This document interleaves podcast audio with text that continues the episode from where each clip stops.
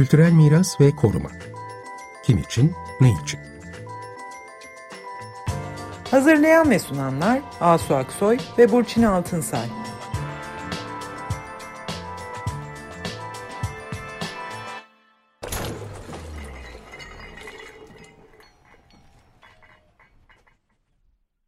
Merhabalar, ben Asu Aksoy. Merhabalar, ben de Burçin Altınsay. Bu akşam ee, ne yapıyoruz? Evet, bizim 52. programımız yani birinci yılımızı dolduruyoruz. Ee, biz de heyecanlıyız tabii. Ee, evet. Ee, dedik ki Çok çabuk mi? geçti. Evet, Burçin. anlamadık nasıl geçtiğini. Ben de zaten ilk defa radyoculuk deneyimim oldu. Ee, hakikaten haftadan haftaya koşturarak geçiyor galiba öyle bir şey. Vakit yetmiyor. Evet vaktimiz evet. yetmiyor öyle bir sorun. Bütün bu şey çetrefilli konuları 25 dakikaya sığdırmaya çalışıyoruz. Çok zor oluyor. Konuşuyoruz herhalde. Evet. Bir de yani şey dönüp baktık e, bu bir sene boyunca yaptığımız kaç tane program yapmışız işte. 52 tane mi bu daha 52. fazla? 52. olacak. 52. Evet. E, çok şey kapsamlı gerçekten kültür mirası ve koruma kim için, ne için? Evet neden evet. yola çıktık? Çünkü biz piyasa demeyeyim de ortalıkta bu konuda çok fazla söz söylenir oldu.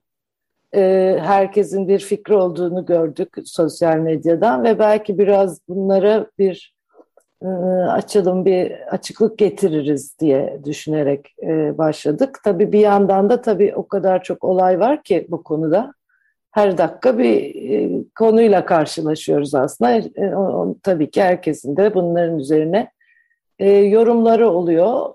Biz de bu konuya yani çok basit bir konu değil gerçekten çok e, geniş e, açılımları olan birçok katmanda işleyen birçok katmanda sorunları olan bizim aslında koruma e, konusunun e, böyle bir toplumsallaştığını söyleyebilir miyiz Türkiye'de?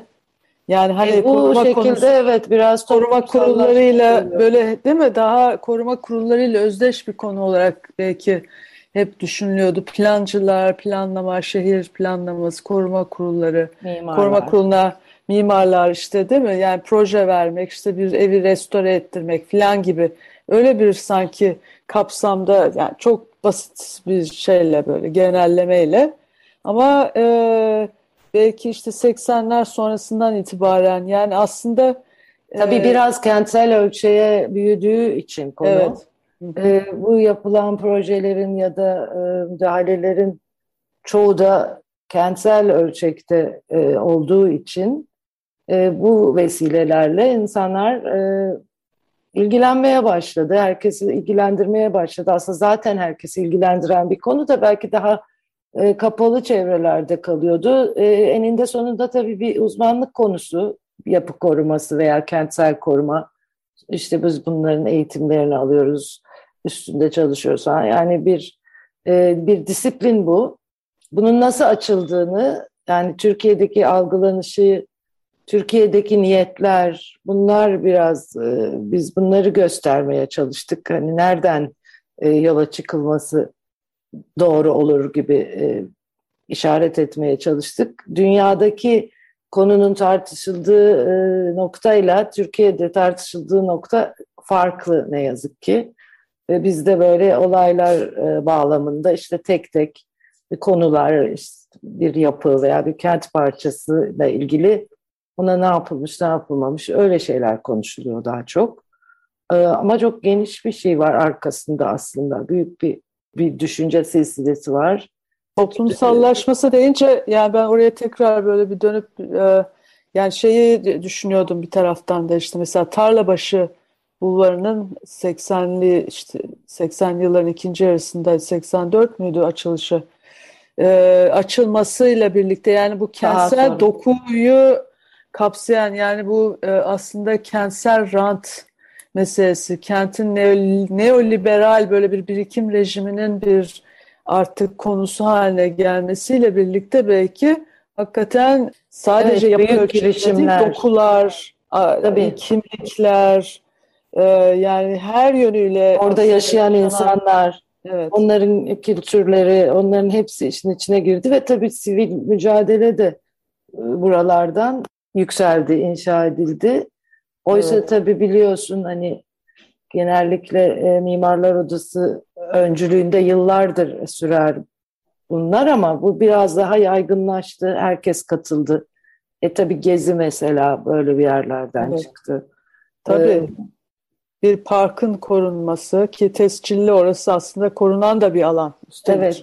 Bir yapı ya da bir kent parçası olunca Türkiye'de de rant daha çok bu tür e, taşınmaz mülk üzerinden o yürüdüğü için spekülasyonlar da bunların üzerinden yapılıyor.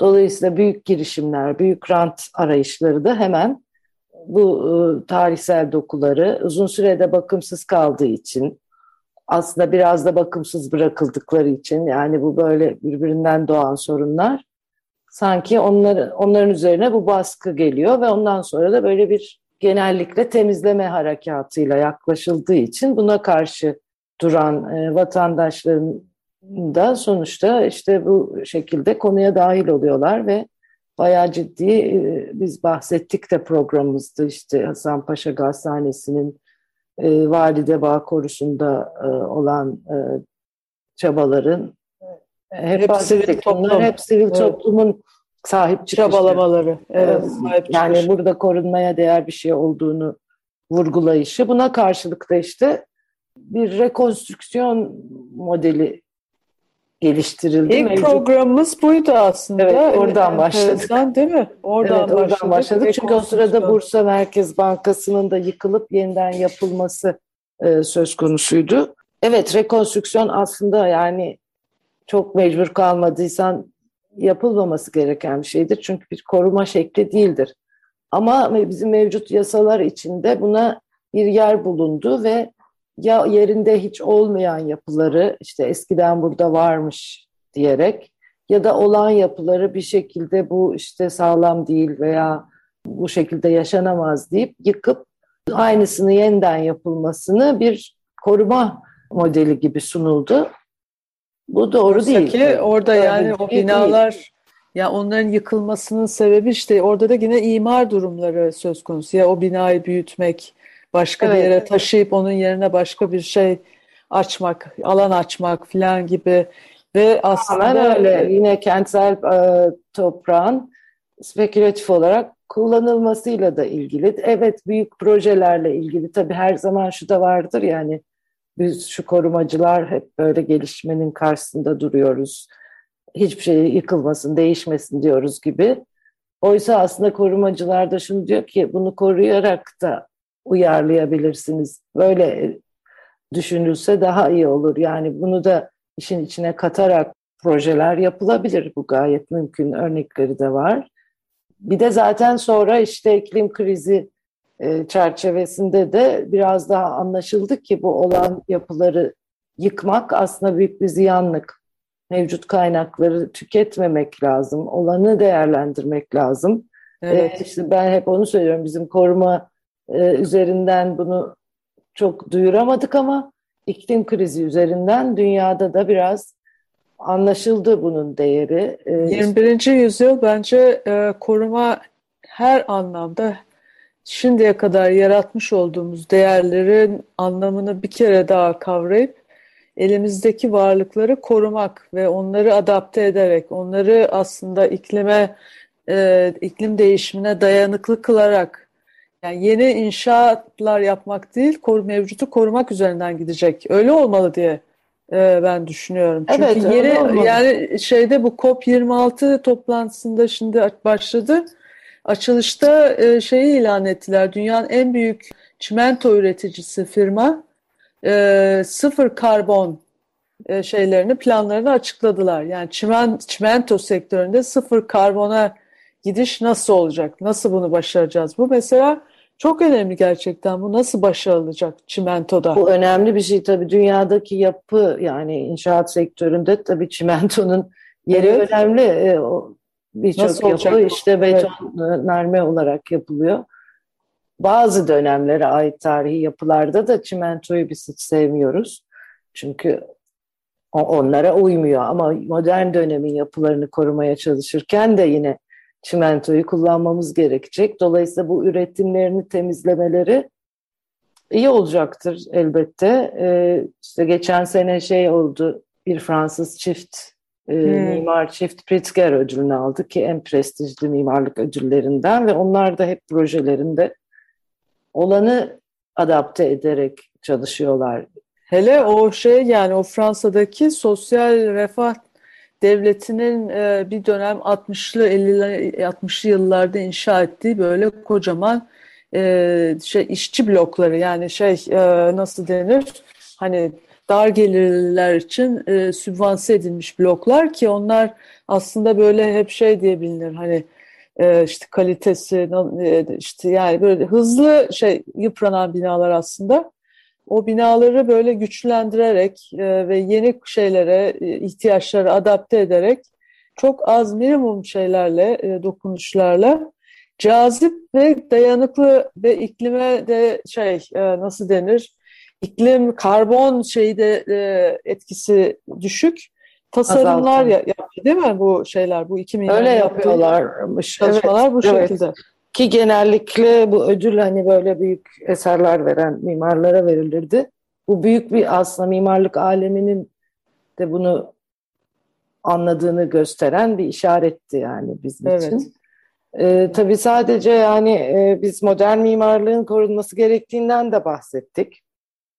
Hani herkese böyle ilk bakışta tarihi tarihi gelmeyen ama aslında onların da bir e, tarihi olduğunu, kıymeti olduğunu, değeri olduğunu en azından işte hiç değilse şimdi artık bu Saraçhane değil mi? Ankara'daki olarak Saraçhane. Tabii Saraçhane, Bursa Merkez Bankası, işte İstanbul, e, İzmir Büyükşehir hı hı. Belediye binası işte çok yakında AKM e, Atatürk Kültür Merkezi yeniden açıldı.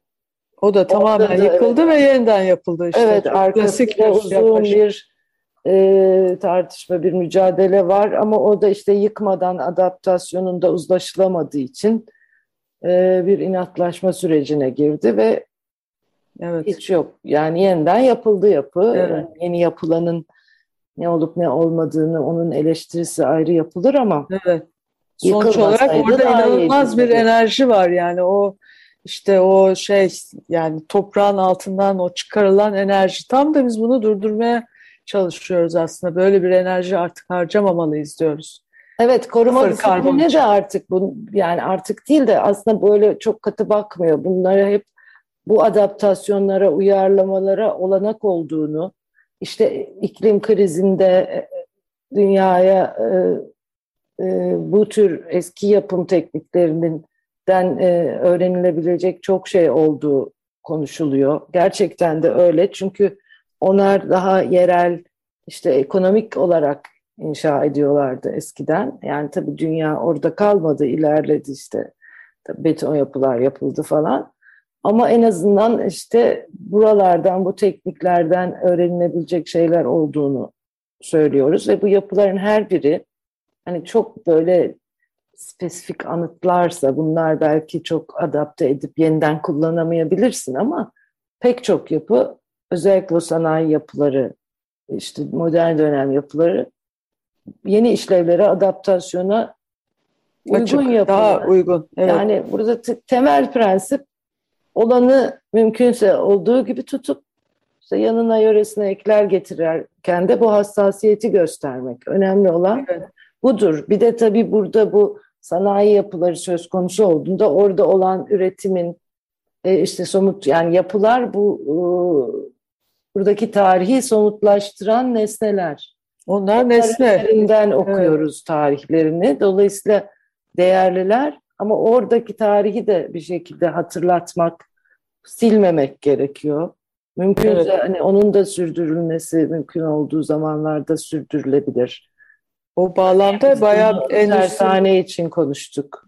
Haliç, evet hem tersane tersaneler için. için. Hasan Paşa Gazhanesi ile ilgili bir de evet. şey Kundura fabrikasında evet. dönüşümünü konuşmuşuz. Yani burada endüstri mirasının aslında bir emek tarihi aynı zamanda olduğunu e, e, yani bu böyle elle tutulamayan miras dediğimiz aslında yani her ikisi elle tutulan somut ve somut olmayan yani bina yapılarla o fiziki varlıklarla orada yaşanmış olan e, gerek emek, e, işte üretim, neyse orada yapılmış olan tersanecilik, hava gazı vesaire bütün bu tarihin de e, özneleri tarafından e, ifadesi, anlatılması, o anlatıların oraya tekrar getirilmesi. E, evet, bu son zamanlarda işte hafıza olarak tanımlanıyor. O yerin, o mekanın hafızası var. Bu hafıza da bunlardan oluşuyor. Bu biraz işte hani hatıralar gibi de e, düşünmek istiyorum. Öyle düşünebiliriz. Bütün o hayatın, orada geçmiş olan hayatın, o fabrikayı var etmiş olan üretimin, o zamanki koşulların hepsini anlatan bir şeyler oluyor o somut e, bize kalmış olan varlıklarda. Bunları hatırlamak neden önemli? Yani döne döne aslında programlarda bunu da böyle küçük küçük e, ele alıyoruz. Neden bunları hatırlamak ve bunlara değer vermek önemli? Çünkü oralarda insanlar günlerini, saatlerini, yıllarını geçiriyorlar. Bütün yani e, düşünsene yani bir fabrikada mesela bütün şeyini günde 8 saatini orada geçiriyor bu insan. Orada aslında kendisinden yabancılaşmış bir şekilde de var olmuyor. Yani e, evet. orada e, insan başka insanlarla birlikte üretim yapıyor filan. Aslında hepimizin geçmişini anlatıyor. Yani evet. illa orada biz fabrikada büyümüş olmamız da gerekmiyor ama bütün ülkenin e, işte ekonomik tarihi içinde bir şeyleri anlatıyor. Orada bizzat tabii bulunmuş insanlara da gerçekten kendi geçmişlerini hatırlatıyor. Ama onların geçmişi üzerinden işte biz bir fabrika yaşantısı, o fabrikaların nasıl bir hamleyle kurulduğunu, işte lojmanlarıyla birlikte nasıl bir özel e, yer yarattıklarını, işte hava gazı fabrikasında bir zamanlar hava gazıyla ısınıldığını, şehrin hava gazıyla aydınlatıldığını, bütün bunları şimdi bilmeyen kuşaklar var. Yani onlara da bu hem teknolojik tarih, hem sosyal tarih, hem ekonomik tarihin göstergeleri bunlar. Yani tamam bunlar yazılı olarak, görsel olarak filmlerle de anlatılabilir ama o mekanda bulunmak, mekanın ruhunu hissetmek çok büyük bir farklı şey oluyor. Aslında. Evet çok farklı oluyor. Bunu da iyi yapabilen e, uygulamalar aslında çok etkileyici oluyor hakikaten. Ee, evet, bizde de var da... yani bu uygulamalar.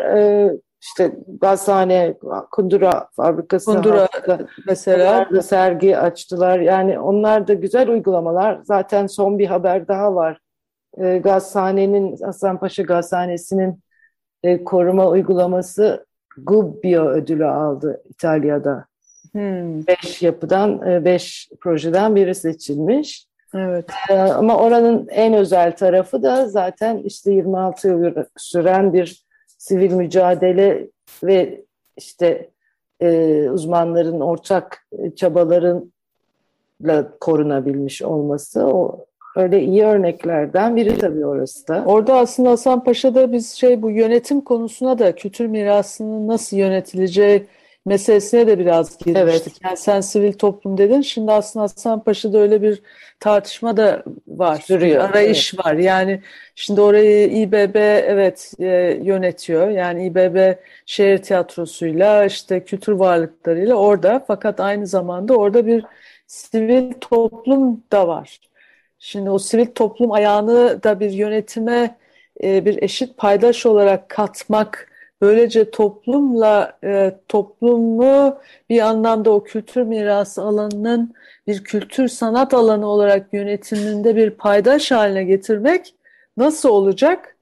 E, bu e, şu anda şey yapılıyor aslında belki e, aranıyor ya da aranması için hani tartışılıyor, yazılıyor, çiziliyor bu konularda. Bu Hasanpaşa Gazhanesi için özellikle önemli çünkü oran, o yerin, o yapıların bugün açıldığı haliyle bugüne kalmasını sağlayan o sivil toplum e, çabası. Herhangi bir hani sivil toplumdan bahsetmiyoruz çünkü başından beri organik bir şekilde orada olan, onun korunmasını sağlayan, bunun için çok uzun yıllar mücadele etmiş olan bir e, grup. Yani tabii ki hani şu günkü yönetiminde de yer alsa çok daha fazla açılımlar sağlayabilir aslında. İşte onun yer alışı aslında ama toplumun e, bir paydaş olarak yer alması. Ya yani bir arayüzden evet. evet. bahsediyoruz orada. Biz bu konuya aslında arkeolojik kazılar bağlamında da girdik çok yani ilginç bir şekilde. Hatırlıyorsan hem Sagalassos hem Phoenix iki tane farklı arkeolojik kazı projesinde hani Evet çünkü onlar aracı çalışmalar yani orada bu arayışı e, sürdüren insanlar tarafından projeler oluşturuluyor. Hakikaten sadece bir arkeolojik alan kazısı gibi bakmıyorlar. Bütün e, çevrelerindeki köylerdeki insanlarla çünkü gerçekten oralarda yaşayan insanların hayatının hep bir parçası olmuş bu arkeolojik alanlar. Dolayısıyla onu onları tekrar bu işin korunmasına da ileriye doğru sürdürülmesine de katmak, onların karşılıklı etkileşmesi yani hem o kentin onlara katacakları var. Ekonomik bilgi üretim da, süreci aynı bilgi zamanda. olarak da evet, evet insanların yani geçimlerine de katkıda bulunacak. Bu tip Aslında şeyleri... bu kültür mirası şeyleri yani hani koruma çabaları işte bu arkeolojik kazı çalış bunların hepsi bilgi üretme e, yani bilgi üretiyor uzmanlar. Bilgi üretmek, evet, o bilgi, paylaşmak, karşılıklı paylaşmak evet onun alışveriş içinde paylaşmak evet. ne kadar önemli. Bu bağlamda belki işte bu Mehmet Hoca ile Özdan Hoca ile yaptığımız Neolitik Türk e, Anadolu'da yaşanmış olan Neolitik kültürler e, ve şimdi çıkan kazılar yani e, toplumun aslında bu konuda da çok büyük bir ilgisi var. Sarat projesinde de mesela Gülpulhan'la bunu konuşmuştuk hatırlıyorsun değil evet, mi? Onlar da ya, toplumun ne kadar ilgili olduğunu evet onlar araştırmalarıyla çıkartmışlar diye çok ilgi var aslında bu konuda. Bu aslında ama... şunu gösteriyor yani bu noktada bu projeler yeni nesil pro, arkeoloji projeleri dedik bunlara. Ee, bunlar bu yani çağdaş e, e, gelişmeleri yakalayabilmiş ona yanıt veren, oradan bakan projeler. Ama kentsel koruma, işte yapı korumaya geldiğimiz zaman ne yazık ki bu ülkede çok kuvvetli bir birikim olmasına rağmen bilgi var.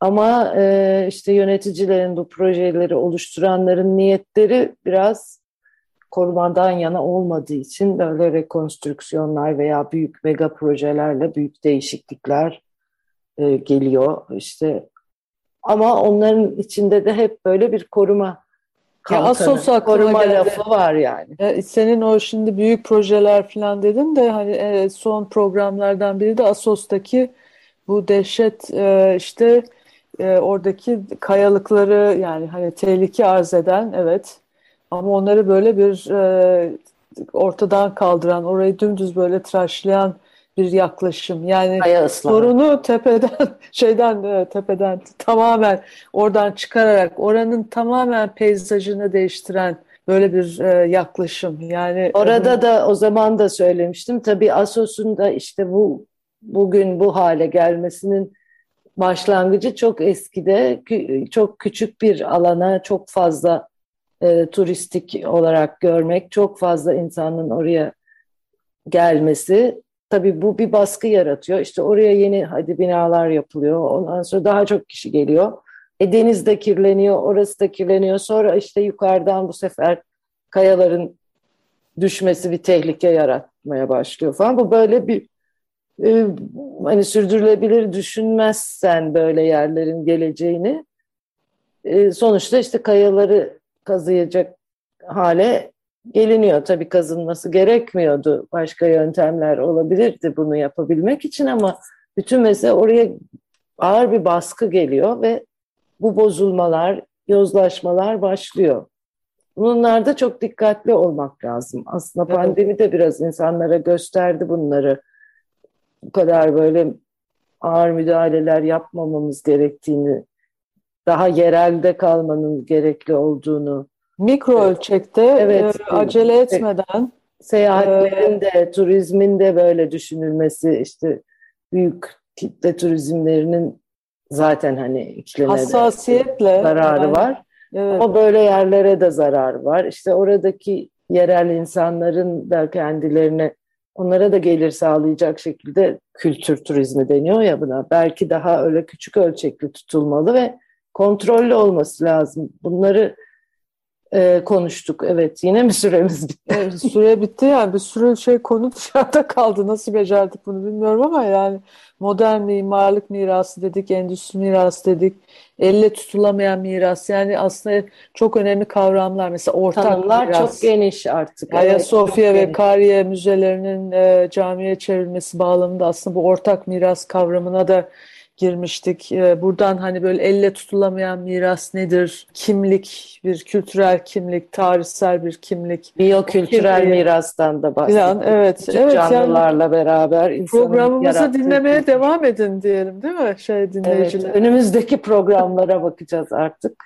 Evet. Gelecek dönemde görüşmek üzere diyelim. Evet. Hepiniz iyi ki varsınız. Hoşçakalın. İyi akşamlar. Kültürel miras ve koruma. Kim için, ne için? Hazırlayan ve sunanlar Asu Aksoy ve Burçin Altınsay.